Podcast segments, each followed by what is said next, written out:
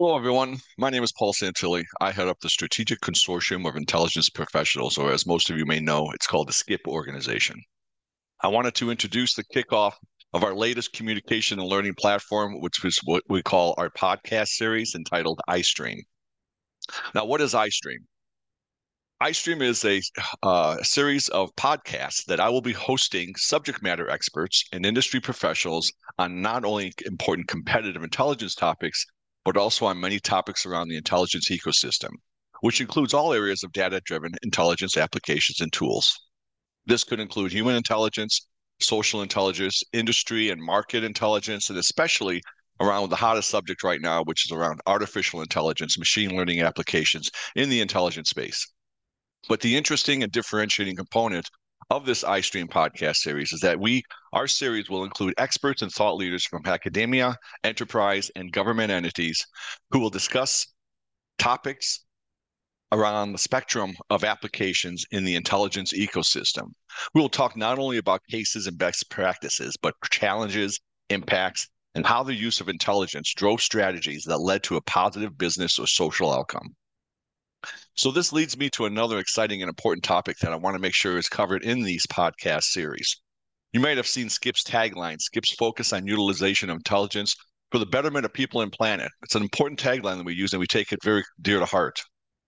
It's main initiative in the SCIP portfolio as being a driving force and partnering with organizations that have a passion for the data driven intelligence effects towards human behavior and global causes addressing things like maintaining natural resources, addressing clean water and sanitation in developing countries, improving literacy, and promoting positive behaviors in both professional and social causes. Extremely important component of our intelligence change, and we will definitely have leaders in the sustainability space joining us on these iStream podcasts. Lastly, lastly, as you might surmise, these podcasts represent another value we want to give to our overall SCIP community and social followers the ability to not only garner knowledge and perspectives from subject matter experts in a diverse spectrum of intelligence applications, but to also promote and encourage your participation in the SCIP community. I would love to hear perspectives from enterprise solution providers, futures thinkers, technologists, macro trends, tool developers, a whole breadth of different skill sets that our individuals bring to the party, as well as featuring executives from our organizations on more comprehensive intelligence challenges. For example, things like digital transformation, innovation development, uh, development of an intelligence-based culture, and moreover, you know, disruption implications and the ex- execution and implementation of intelligence systems, as well as the measurements around an intelligence-driven strategy. How well do, do these intelligence-driven strategies actually improve the organizational well-being?